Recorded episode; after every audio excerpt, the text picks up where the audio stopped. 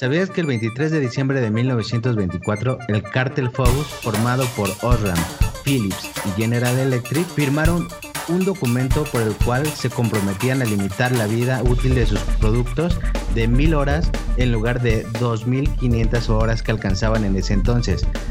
Así había nacido el primer pacto global para establecer de manera intencionada una fecha de caducidad a un bien de consumo. Bienvenidos a Tertulias Tecno. Comenzamos.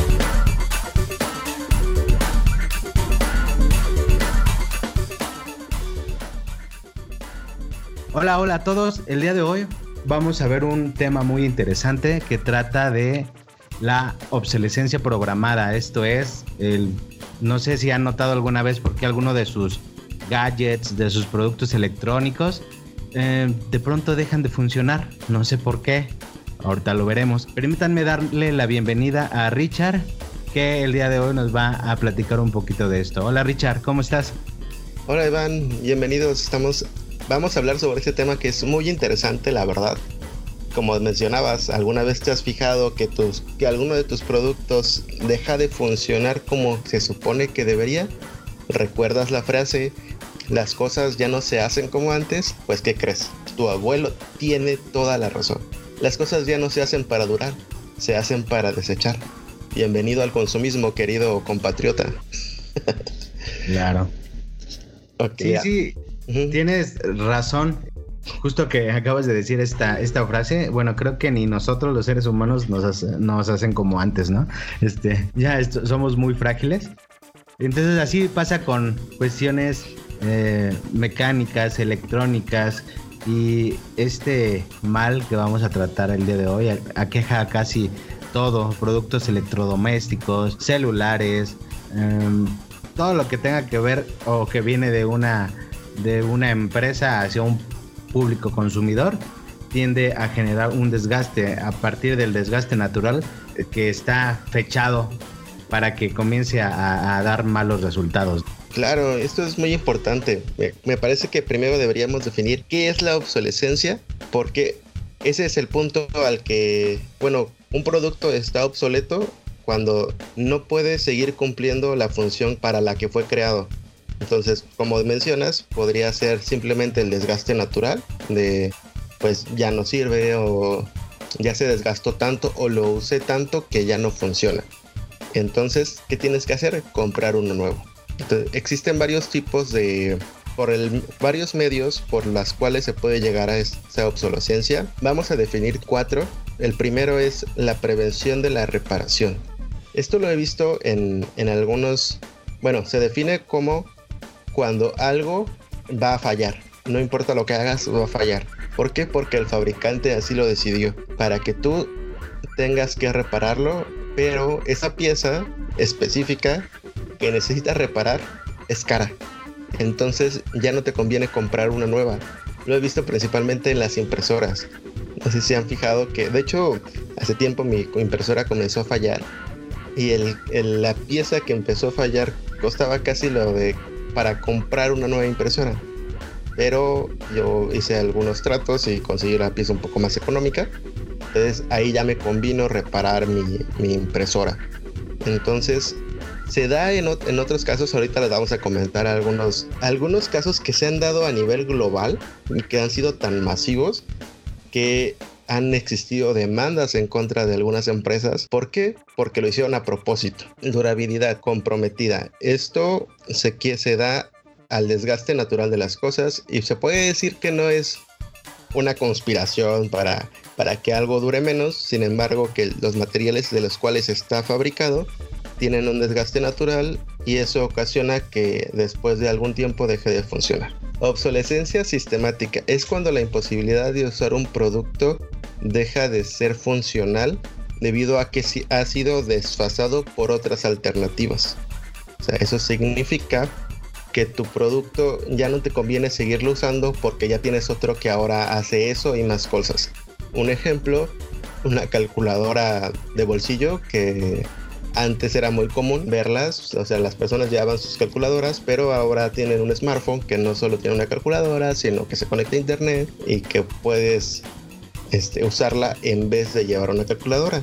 Tal vez has visto alguna calculadora por tu casa que apenas se enciende o había unas muy populares que tenían una pequeña celda solar y que podían encender solamente con, con la luz directa, ya no las ocupan y eso es una obsolescencia sistemática. Percepción de obsolescencia. ¿A qué nos referimos? A que el producto funciona, pero la tecnología ha avanzado tanto y tan rápido que ya no es que tú percibes que deberías estar ocupando algo mejor. Esto se ve también mucho en los teléfonos de gama baja principalmente. ¿Por qué? Porque en un año tu teléfono ya no lo ves como que sea bueno. Digamos, gama baja y gama media se ve bastante. Ahorita les voy a mencionar otros ejemplos y cómo poder prevenir o, poder evitar este, este asalto del consumismo que nos ha afectado durante mucho tiempo y que es imperceptible para muchas de las generaciones. Generaciones que incluso nos han visto afectado a, a nosotros. Nosotros tenemos ya como entre los 30. no voy a decir cuántos años tengo. este, pero es muy importante porque cuando alguien te dice es que yo tengo un tostador o un microondas, ¿no? Me ha pasado que, que mi abuelo tiene un refrigerador de hace, no sé, 20 años y el refrigerador sigue funcionando. Y un refrigerador nuevo puede llegar a fallar incluso a los 10, a los 5 años. Entonces, aquí estamos jugando industria. Muy bien. Claro, este, mira, resumiendo quizá un poquito lo que, lo que nos comentas, es que, bueno, eh, la obsolescencia podemos percibirla o podemos eh, obtenerla, si así si cabe decir, eh, de dos maneras. La primera es la vida útil de un producto, es el, tip, es el tiempo en el que este producto es funcional y trabaja de, de manera óptima y llega a su fin después de un proceso de desgaste lógico por su uso frecuente. Este es lo que vendría siendo una obsolescencia natural. En cambio, la obsolescencia programada es una estrategia planeada para volver inútil tus dispositivos y obligarte a comprar uno. Entonces así es como englobaría lo que nos comentas. Sí, sí, las dos formas de obsolescencia, tienes razón. Ok, bueno, entonces ya sabemos qué es este, la obsolescencia. Ahora vamos a platicar un poquito de, lo que nosotros podemos ver el día a día cada vez que usamos un, equipo de cómputo, un celular, un reloj. Mira, te voy a comentar, por ejemplo, este, yo amo mi, mi Samsung Frontier, mi smartwatch, pero de pronto que será?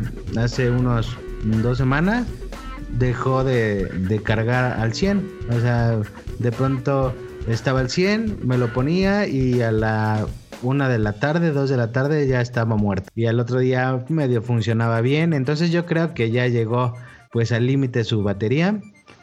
Pero así fue una cosa muy rápida. Todavía no he determinado si fue obsolescencia programada o una obsolescencia normal, pero pues eso me está obligando, Richard, no sabes de qué manera, comprarme un este Apple Watch. Yo no quiero, ¿ves? Casual, ¿no? Yo, tú, no, tú, no, deseas un Apple Watch, ¿no? Nada más ya no sirve. ¿Ves? Soy víctima del consumismo y es lo que nos pasa a todos. Exactamente, el consumismo. Ah, yo un tiempo estuve cambiando de celular cada tres meses porque salía una nueva versión del teléfono y fue, fue una, fueron como dos años que fue cada seis meses cambiando, cambiando, cambiando de teléfono, solo por consumir, solo porque había salido un poquito mejor y tenía la posibilidad de hacerlo, de vender el que acaba de comprar en un precio similar al que estaba saliendo hace un momento y así ir manteniendo entre comillas el valor de mi de mi bien, de mi smartphone. Sin embargo, esto es consumismo al más puro estilo de, Así, así nos querían, consumistas. Es muy difícil bueno, al menos nosotros que estamos en este mundo de la tecnología y que sabemos lo que es quizá usar equipos que funcionan bastante bien y ves que viene la nueva versión y dices, ah, si este funcionaba muy bien, ¿cómo funcionará el otro, no? Entonces, este, pues ahí este, tenemos o estamos inmersos en una, en un bucle sin fin de consumismo, de que este, justo yo le platicaba a, mi hija eh, con los temas de, Fortnite, ¿no? Y, la compra de las skins. Bueno, estas no caducan, bueno, sí caducan porque van eh, en moda, ¿no?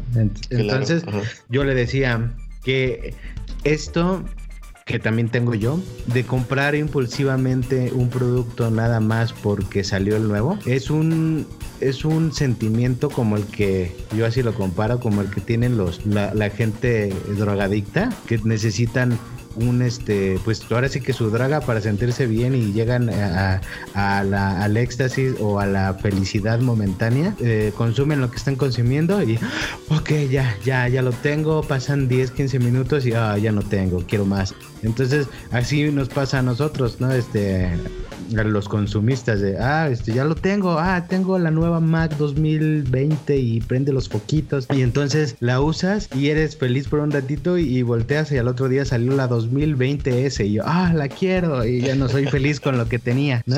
Entonces caemos en esa, en ese bucle de estar queriendo tener lo mejor cuando lo que tenemos es muy bueno y tendría la capacidad técnica para ser útil muchos años. Ese, ese sentimiento que mencionas se llama gratificación inmediata.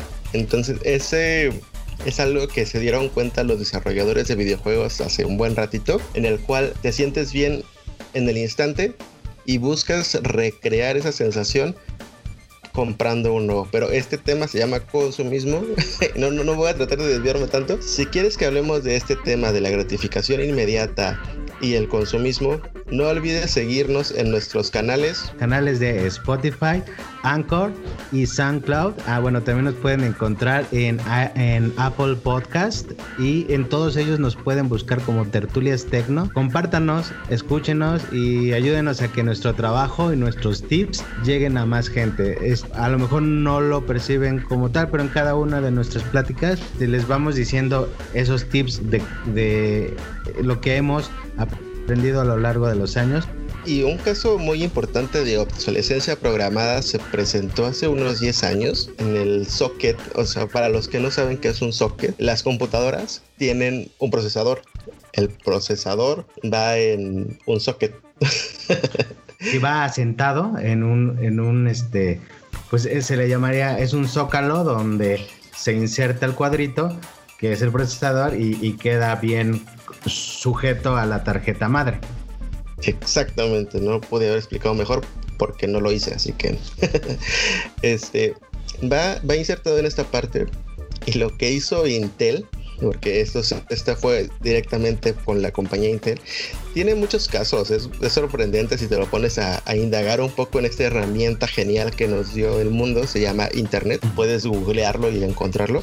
Muy bien, entonces lo que hizo fue poner un pedacito de plástico en el socket para que tuvieras que comprar otra placa y tu procesador ya no cupiera en eso. Digamos, te lo voy te lo voy a poner para que te lo imagines. Tienes un... Mm, ah, muy bien. Tienes un enchufe de tu conexión normal que es bifásico. Bifásico significa que nada más tiene las, los dos conectores y puede entrar pues básicamente en cualquier en cualquier enchufe. Pero lo que hizo Intel fue que ahora el procesador tuviera fuera trifásico. Ahora tiene tres conectores en vez de dos, pero ese tercer este conector no sirve para absolutamente nada. Nada más para impedirte que no lo ocupes en tu compu pasada. Nada más hizo eso. Y fue muy polémico porque todos, él lo vendía como una nueva generación de, de procesadores. Una nueva innovación, lo vendía como algo genial, algo de este año. Cuando se dieron cuenta, creo que los demandaron y si no los demandaron debieron hacerlo. Estamos hablando de que ese tiempo no había internet, no como lo conocemos ahora, de las redes sociales, de que se hacen mítines, de que tienen el poder de, de, realizar despidos y de generar una controversia impresionante. Pero en ese entonces no existía y se dejó pasar.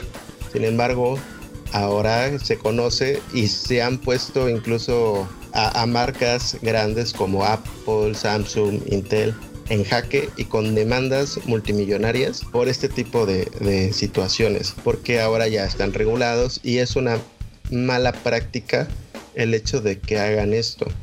El hecho de que a ti te hagan consumir algo que simplemente podrías seguir usando, pero a ellos ya no les estarías generando ganancias, es lo que se conoce como obsolencia programada. Imagina, tienes tu licuadora o tienes tu automóvil un, ejemplo muy bueno sería el del automóvil, en el cual ya no este, hay una pieza que se descompone y ahora tienes que cambiarla. Pero se descompuso no por un mal uso, no por un desgaste normal, sino porque tu compañía quería que se descompusiera para vender las que hizo, porque pues no nada más fabrican para tu tu automóvil, sino que fabrican en lotes grandes y ahora tienen que venderlas. Ah, esto me da mucho coraje. Porque te, te, dan justo, te dan justo en el, en el bolsillo, ¿no? Así que, ah, no, pues yo compré esto para que funcionara años. Mira, ahorita estoy viendo justo hacia mi ventana y hay una lavadora que se descompuso y que salió más barata comprar una nueva que comprar el panel que se ve descompuesto tengo entendido que, que, en muchos este en muchos lugares de Estados Unidos no existen lugares donde reparar las cosas. O sea, si se, te descompone tu licuadora, aquí en México son muy populares. Hay, hay talleres donde se te zafó una pieza del zapato y lo llevas al, al, zapatero. Se te descompuso el microondas, lo llevas al técnico.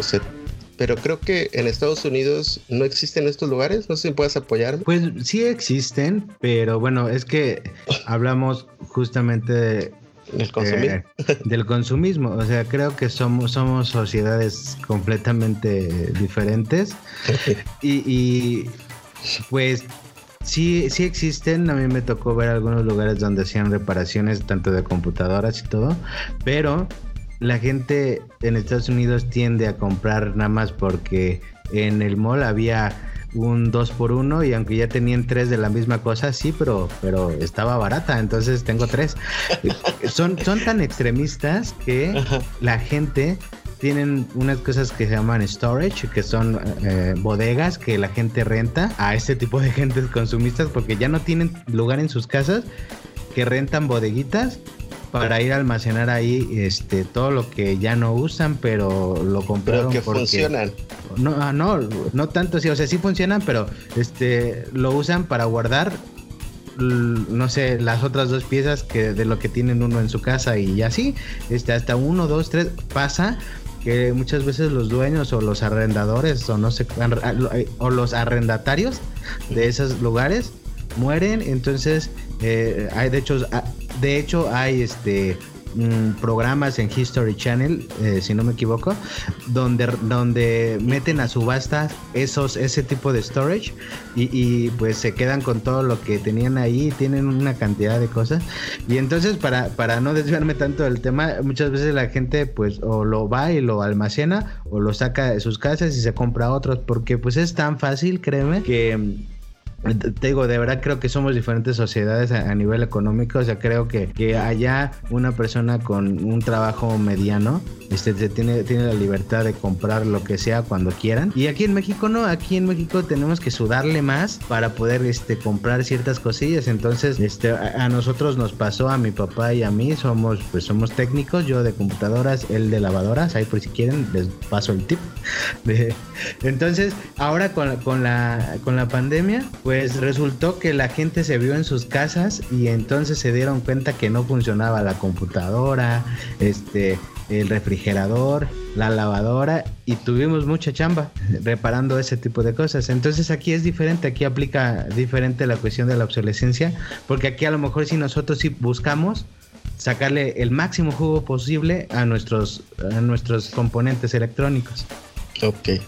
Una, una de las demandas que les mencionaba hace un tiempo se fue a Apple que de hecho esta demanda empezó en 2017 para algunos de sus dispositivos, principalmente el iPhone 6, el iPhone 6 Plus, el iPhone 6S, el iPhone 6S Plus, porque todos se llaman igual, el iPhone SE, el iPhone 7, el iPhone 7 Plus, que, que al ser actualizados, al momento de que les cargaban la actualización 10.2.1. Ellos tenían la 10.2.1 y la, la, actualizaban con la, con la siguiente, creo que es la 11. Notaron que su dispositivo se hizo más lento automáticamente. ¿Por qué? Porque a Apple ya no le interesaba mantener estos dispositivos en el mercado. ¿Por qué? Porque si tú tienes un iPhone 6 funcional, no vas a querer comprar el iPhone 6, bueno, a menos que tengas suficiente dinero, no vas a querer funcionar, digo, comprar el iPhone, ¿cuál fue el que salió? ¿El 11? De, eh, ahorita el 11.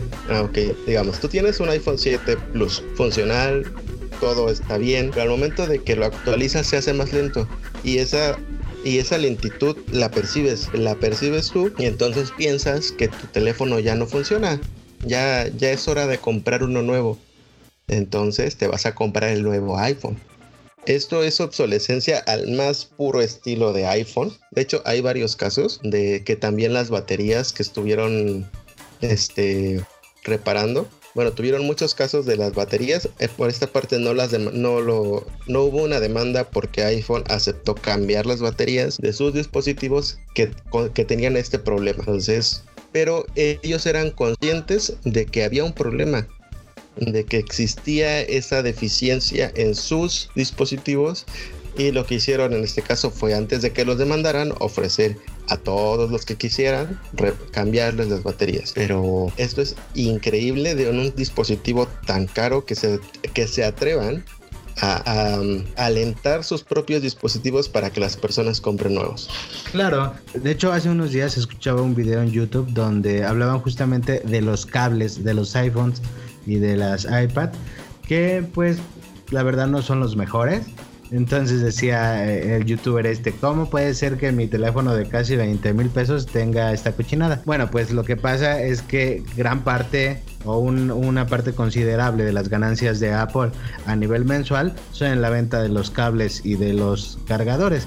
Entonces es otra, eh, otra de es otra fuente de ingresos para una compañía, llámese lo que sea. Estoy de acuerdo que creo que es una mala práctica, pero yo insisto, o sea, creo que, estamos, eh, eh, se juntan dos cosas, que es eh, el, consumidor que busca siempre lo mejor, que yo creo que con eso bastaría, ¿no? O sea, para, por lo menos para mí, y yo creo que para ti también, no te quedarías tres años con un teléfono. O sea, entonces yo creo que, que no es necesario que un fabricante ponga un tiempo programado de fallo, no sé, en unos dos años, si la mayoría del, consumidor, así lo creo yo, este, no se va a tardar esos dos años para cambiar el producto. A lo mejor en una computadora sí, hay gente que tarda más. Yo no, yo creo que me tardo como un año en cambiar cada computadora. Entonces no, yo no veo esa, esa obsolescencia. Pero en un celular sí es, es más común. Entonces yo creo que una persona normal dura con su teléfono cerca de dos años a lo mejor una persona adulta que no está tan inmersa en estas cuestiones tardará 3, 4 años, pero en, una media, eh, de no sé, una gente que tienen de 25, 20 a 40 años a lo mejor, eh, cambian su teléfono por pura moda aproximadamente a los dos años. Entonces, ahí va este otro tipo de, obsolescencia que nosotros mismos nos dejamos, este, eh, permitimos caer, que es en la que se siembra la idea, ajá, se siembra la idea de que el producto deja de ser el de novedad o el de la última tendencia. Entonces a lo mejor no sería tan necesario eh, incurrir en esas prácticas tan rudas de que de plano deje de, funcionar. Si por el, por el ser o el sentir natural del ser humano, nosotros mismos buscamos el cambio. Así es, eso es, como dices, es, es moda y lo mencionabas justo con los skins de, de Fortnite, en este caso, que, ok, tú sientes que traes el skin viejito. Ah, no, es que este, este nuevo baile ya, ya me va a costar más. Renata dice, o sea, ese es de la temporada pasada y acaba de pasar hace tres días. Exacto. No, es que no traigo mi carro último modelo, ¿no? Oye, pero tu carro funciona bien, ¿no? Sí, pero es que acaba de salir el siguiente. Y, eso, volvemos, es consumismo. Sin embargo, no es obsolescencia. Ahí es consumismo puro. Sí, sí, sí, o sea, ya tendrías tú o, nosotros como, como consumidores eh, la capacidad de decidir o la oportunidad de decidir si lo quiero cambiar por gusto, no por que me estén obligando, ¿no? Y, y, y, no porque me estén obligando de una manera, este, pues, con mala leche. Exacto. como la obsolescencia programada es lo que hace, es obligarte a cambiar tu producto porque ya no funciona y repararlo es caro. Pero fíjate que algo que, que, pasa aquí, yo creo que eh, en, en, el mundo todo trae cosas buenas y cosas malas, incluyendo esto. O sea, al pasar este tipo de cosas, como por ejemplo lo que hacía Intel, pues le, brindó a, a AMD pues la oportunidad de sobresalir, porque pues ellos con, con una menor este, inversión te, daba un producto muy bueno. Y entonces también se da y se genera esa competencia a nivel este, fabricantes y, nos permite ver los avances tecnológicos que vemos hoy. Bueno, por ese lado, en, ese momento cuando sucedió esta parte, de hecho todavía Intel lo hace, ahorita que les comento, es, ese, ese tipo de Intel, ay, es que los de Intel me causan rabia. Entonces, sí tienes razón, AMD este, pudo aprovecharse un poco de, esa situación, sin embargo, en ese momento AMD no es lo que era ahora. AMD de verdad en ese momento sí tenían un serio problema con el calentamiento en sus procesadores, tenían un serio problema con con la velocidad. O sea, ellos al momento de aumentar la velocidad para que pudieran competir contra Intel, se calentaba más y eso ocasionaba que su dispositivo duraba, durara menos. Ah. Entonces Intel aprovechó pues para vender. Ah, muy bien, ya sacamos la nueva versión, aunque no lo era. En, voy a comentarlo lo de Intel. En, si tú tienes un procesador, una placa con un procesador de sexta generación de Intel de la serie i, ya sea el i5, el i3, el i7, de sexta generación, y ahorita quieres ponerle un procesador de décima, déjame decirte que puedes hacerlo. No es fácil, no, no es una situación fácil, porque el, socket es el mismo, como lo mencionaba, ya, ya explicamos que era un socket, es el mismo, lo que no es lo mismo es el chipset. Esto es un poco técnico, yo lo entiendo, tal vez no es para todo el público, pero puedes hacerlo, si quieres investigalo. Este es algo que salió a la luz recientemente porque los hackers, por así llamarlos, se dedicaron a, revisar qué era lo que necesitaban para poder cambiar el, el procesador a uno más reciente sin tener que cambiar la placa. Esto es muy importante porque se siguen, se siguen vendiendo la idea de que tienes que comprar una nueva placa para poder ocupar un procesador de última generación. Pues ya salió al descubierto que no es verdad. Y esto es esto es obsolescencia. Tratan de venderte un producto nuevo a la mala, como mencionaba. O sea, ah, cómpralo porque lo necesitas, porque si no, no puedes ocupar esto. No es cierto, sí puedes ocuparlo y ya se descubrió este, Intel, eso es malo. no creo que alguien de Intel esté escuchando esto, pero si lo llegaran a escuchar en un futuro, eso es malvado. claro, pues mira. Creo que como estos casos hay muchos, bueno, ahora creo que tendremos que dar un poco de, de serenidad a nuestra gente que nos escucha y decir que, bueno, desgraciadamente eh, pues eso no lo podemos evitar así nosotros en este momento, lo podemos, pero sí podemos no quedarnos callados en cuando suceda algo así, ir y, apelar eh, hasta las decisiones de garantías, porque muchas veces también dicen, no, es que ya no lo cobre la garantía cuando en efecto es un problema de fabricación programado, como lo que comentaba en otros podcasts de mi pantalla de mi Mac. Este, ah, Pero eh, eh, tenemos que tener un poquito de más cuidado como, como consumidores.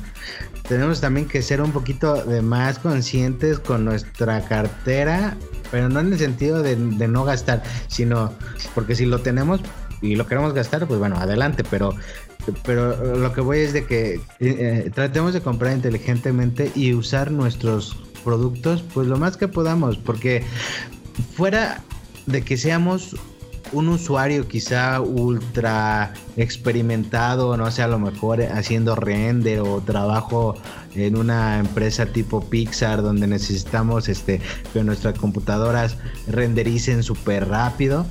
creo que no necesitamos cambiar nuestros productos ni cada año ni cada dos años. Este, este es un consejo para, para mí mismo. este, saquémosles el, mayor eh, provecho que podamos. Y si se descomponen, busquemos una opción, este, una alternativa para poder repararlo pero también compremos inteligentemente. Algo que alguna vez yo decía era que muchas veces compramos tecnología ya vieja de por sí. Por ejemplo, vamos al, supermercado y encontramos el Super Samsung este, Grand Prime en mil pesos. Pues ese teléfono ya es obsoleto desde hace cuatro años, ¿no? Entonces, aunque... Cuando salió era obsoleto. Ajá. Entonces, aunque esté bonito y, en apariencia sea nuevo, desde el primer momento en el que lo saquemos y lo encendamos, el teléfono ya viene este obsoleto porque así lo compramos nosotros. Entonces, yo eh, estoy en el entendido de que no todos pueden comprar de gamas altas, pero es muy importante que tratemos de, comprar lo mejor que podamos en calidad, en cuanto, eh, en cuanto nuestra cartera lo permita, porque entre mejor sea el producto, mejor envejece. Entonces vamos a tener esa usabilidad a lo largo del tiempo, más tiempo. ¿Tú qué opinas, Richard? Opino que tienes razón, vamos a, dar unos tips. Como tú lo mencionas, a mí cuando me preguntan, ¿qué, celular compro? Yo primero pregunto, ¿qué celular tienes? porque me puedo dar un parámetro de, de qué celular, entre comillas, como dice, el celular nuevo, puedes comprar para sentir una mejora. Porque, porque puedo decir, me, pasó con, una de mis primas. Me dijo, ¿qué celular compro? Y ella tenía un P9 Lite, creo, de Huawei. Y le dije, ¿cuánto dinero piensas gastar? No, pues quiero gastar como 2.500. Y le dije, quédate con tu teléfono, no compres un celular nuevo. Porque yo lo, cuando me preguntan esto, y es muy común, es qué celular compro, porque sienten que su teléfono va lento y van a gastar poco quieren gastar poco y lo único que van a comprar es un celular nuevo, pero que también ya es lento. O sea, no. saber comprar es, es, un, yo digo que es un arte, porque pues eh, es algo que he estado practicando mucho, es saber diferenciar entre un buen producto mm, que tiene buena calidad y un producto barato que te va a durar poco. Eh, yo principalmente pienso que estos productos baratos están hechos como para sacarte del apuro. lo, lo noté cuando fui a comprar una licuadora, en que no sabía cuál comprar. Este, había una de 1200 y una de 200 pesos. Literalmente 200 pesos. Pues, ¿qué hace esta de 1000 cacho contra esta de 200? Pues simplemente es porque la de 200 no te va a durar lo mismo que la de 1200 no te va a durar lo mismo. ¿Por qué? Porque siempre lo veo como que un producto lo apapachan. O sea, es muy raro, pero no es lo misma, no es la misma calidad que le ponen al de gama alta, en el caso de los teléfonos, que la misma calidad que será la misma marca. Puede ser un Samsung, llámese un iPhone, llámese un, un Xiaomi. Este, no es, no es el mismo, no es la misma calidad de sus componentes. Y no es el mismo esmero.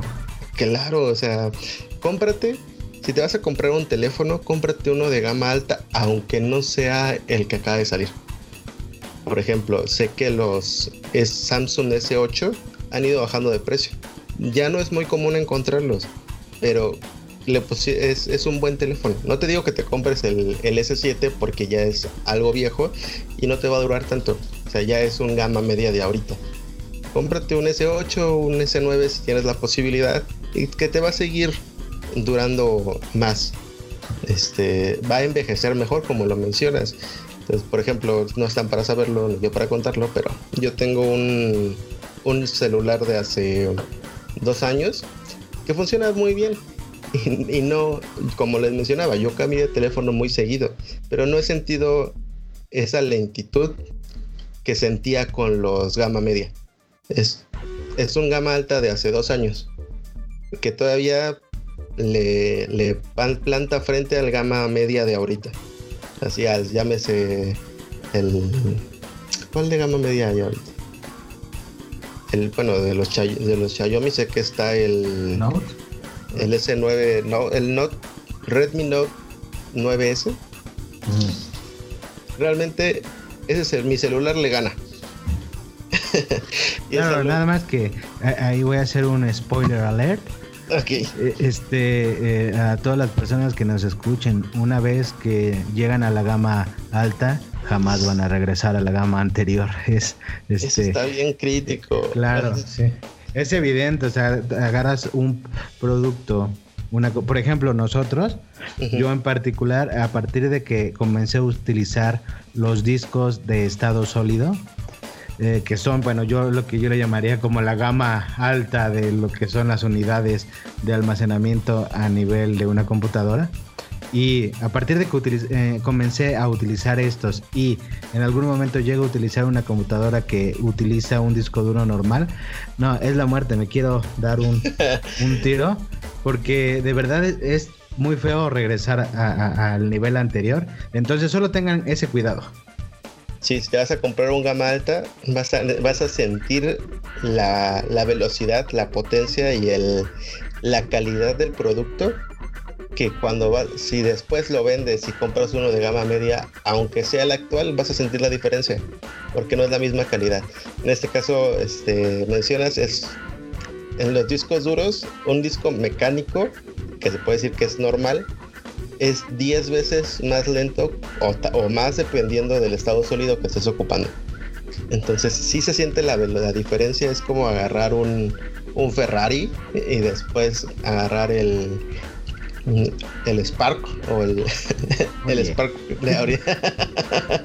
es como agarrar un Spark y quererle meter igual que al Ferrari. no, no se puede, aunque sea el que acaba de salir. Claro, mira, ya nada más como el, último ejemplo que tengo yo y digo, no sé, no sé eh, si fue es correcta mi percepción, pero de verdad sí yo noté un cambio tremendo de mi primer computadora con un procesador i7 que en ese momento creo que era el tope de los de la gama i de Intel. Este, eh, la verdad me iba bastante bien, me gustaba mucho mi computadora, pero claro, consumista. Eh, la cambié entonces salió el i5, bueno, salió la oportunidad de, adquirir una laptop con un i5 de dos generaciones más recientes al que yo tenía. La verdad me di una arrepentida porque sí sentía la diferencia a nivel potencia entre el procesador i7 al i5. Lo noté tremendo. O sea, yo no pude estar con esa computadora ni cuatro meses, de verdad, porque, para mi trabajo este, no, no, me daba lo que yo necesitaba, entonces tuve la oportunidad de vender ese producto y comprarme otra con un i7. Entonces, eh, la verdad es difícil eh, regresar, pero vuelvo a lo mismo. Solito nos ponemos la obsolescencia nosotros, pero bueno, dirías tú, ya es por gusto, no es porque me estén obligando comprar inteligentemente, como, como lo mencionas en tu caso, fue así que, imagínate, si nos pasa a nosotros que sabemos de lo que estamos hablando, ¿qué le puede pasar en estos momentos de, de pandemia que estamos viviendo y que la escuela se está viviendo digital? ¿Qué le puede pasar a, a una ama de casa que va a adquirir una computadora porque la necesita ahorita? Pues puede malgastar su dinero automáticamente en un producto que ya es obsoleto pero no le preguntes al vendedor. A veces el vendedor es la peor persona del mundo porque lo que quiere es venderte un producto porque él va a obtener una comisión. Ve a un técnico, déjanos un comentario, este, al youtuber que más confianza le tengas, ve y pregunta, ve, infórmate primero para poder comprar inteligentemente un, un aparato que no esté ya viejo, o que te vaya a servir no solo para esta pandemia, sino para la prepa, sino para, para terminar al menos toda la secundaria, que, que pueda seguir actualizando. Porque claro, yo, yo, yo, perdón, Richard, eh, yo muchas veces lo que les digo es eso, o sea, mira, a lo mejor cuesta un poquito más, pero definitivamente te va a dar muchos años más de uso y, y va a hacer valer esa inversión que tú hiciste. Digo, a lo, a lo mejor eh, hay familias que, le, que podría eh, este, resumirse en un gran esfuerzo realizar una compra más cara, pero en definitiva, eh, en estos momentos que estamos viviendo, que estamos en una pandemia aún vigente y, y después espero que pronto termine, pero en los tiempos post-coronavirus, esto cambió. Eh, la forma en la que hacemos las cosas cambió y la tecnología, la computadora y el internet van a ser algo que van a estar presentes día con día a partir de ahora. Entonces, vale la pena invertirle un poquito más. Invertirle un poquito más, pero inteligentemente. Voy a hacer una recomendación de un, youtuber que se llama Bonus TV. ¿Por qué? Porque mencionó justo lo que estamos diciendo ahorita. Él estaba haciendo una recomendación de una tablet. ¿Por qué? Porque supongo que algún familiar o algo, algo se enteró de que los alumnos, eh, bueno, en las escuelas le están pidiendo una tablet, por ejemplo. Y tú como niño, joven, adolescente, pues pides un iPad. ¿no? O pides la mejor tablet que, que puedas obtener por tu dinero. Sin embargo, él hace la recomendación de, otra tablet que es una Samsung. Este, y, les hace un llamado a los padres de familia y diciéndoles, no desperdicien su dinero. Esta tablet funciona, funciona muy bien, este, te va a cumplir, va a sacar la chamba y no estás gastando el doble en un iPad, por ejemplo. Entonces, en, en el mundo hay, tienes que saber qué necesitas para qué lo quieres y si y la mayoría de las personas quieren que su producto dure más, que crezca con ellos, porque como mencionaba, las laptops, muchas laptops últimamente están saliendo con la con la memoria RAM soldada, con el disco duro soldado. Básicamente lo que tienes es lo que hay. Claro, y, ahí, ahí, volvemos con otro tipo de, de obsolescencia ruda, ¿no? O sea, que dices de plano ya no le puedes entrar porque no puedes. O sea, si quieres mejorarla, a fuerza te compras otra. Sí, y en su afán de hacerlas más delgadas, están quitándote la posibilidad de mejorar ese, ese equipo. Imagínate, si, si de por sí ya tienes un, un Celeron de. Ya tienes un Celeron. Con decirte un Celeron te estoy hablando de la gama baja de los procesadores de Intel. Y lo tienes y ya no lo puedes quitar, ya no lo puedes actualizar.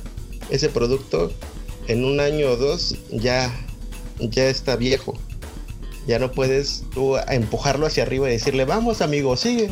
No, ah. ya no le puedes ni cambiar el disco duro, es todo sólido. Y, no, y aparte, otra cosa que acabas de decir y que quiero también ponerlo como un tip es de que no lo más delgado o lo más pequeño es lo mejor a nivel informática.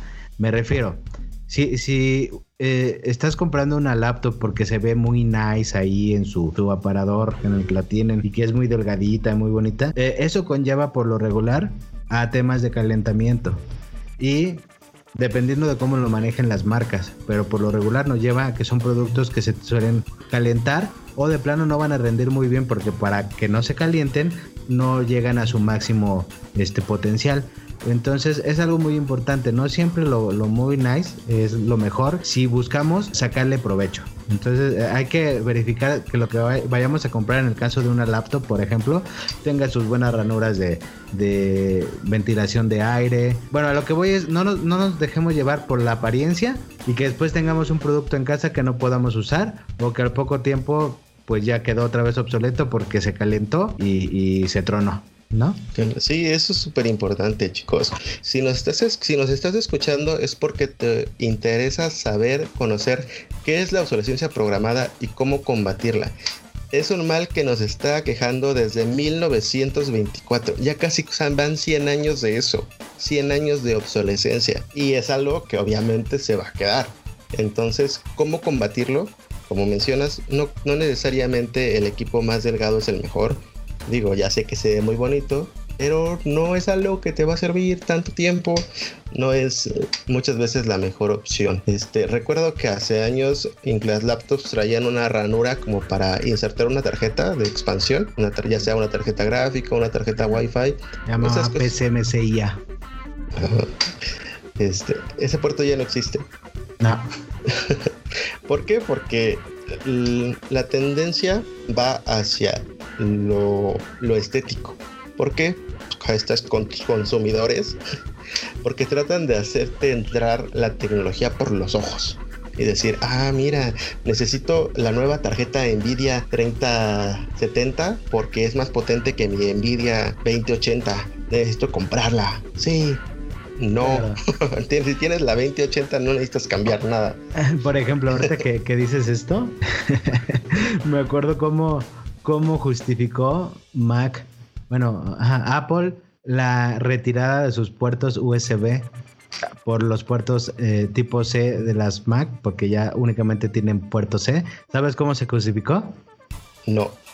Pues bueno, en su, en su presentación donde, donde mostraron el producto, salía así como una persona muy enojada como en los comerciales de, de antes y decía, cansado de no saber por qué lado conectar la USB, pues ya no más.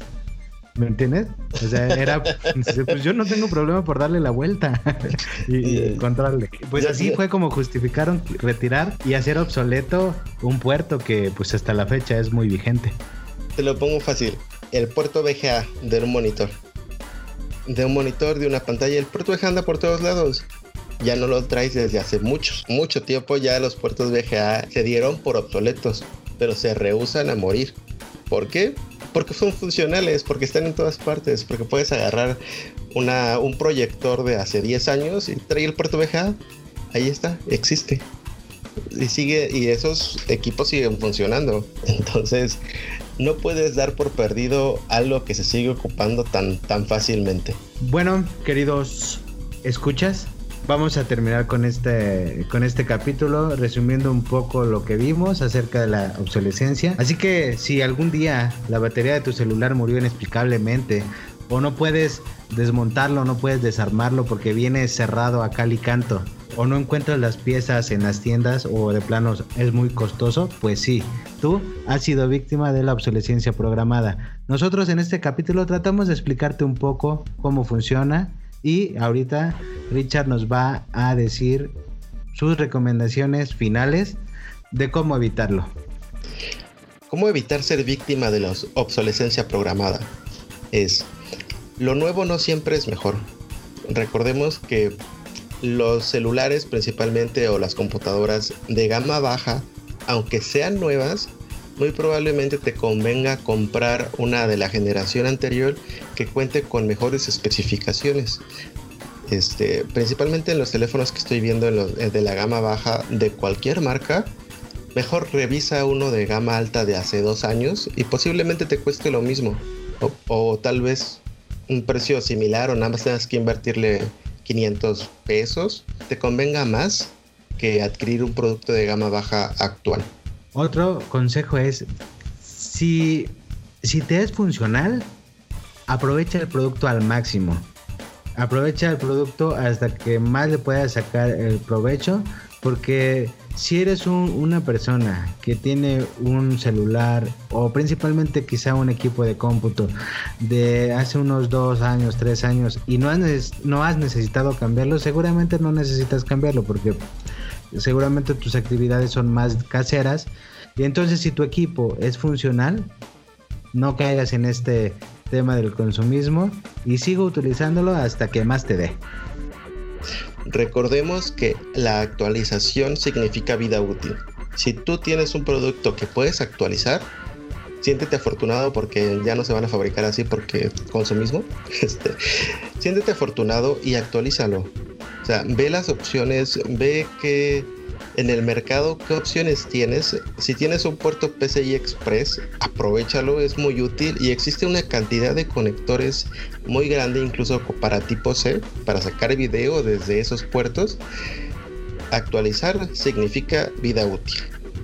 Claro, entonces es lo que venimos diciendo de compra inteligentemente, infórmate, asesórate de lo que hay actualmente y qué tanto se pueda eh, actualizar tu producto para que alarguemos y le saquemos provecho a esa inversión que quizá nos dio mucho trabajo por, por poder realizar. Y pues bueno, Richard, esto es todo por mi parte. No sé si quieras comentar algo por último. Y yo no omito pedirles que nos sigan en Instagram como Tecnotertulias, también en Twitter igual como Tecnotertulias. Y si les gustó este contenido, no olviden suscribirse en nuestros canales de SoundCloud, Spotify, Anchor y Apple Podcast, todos como Tertulias Tecno. No, no tengo ningún comentario. Eso es todo. Muchas gracias.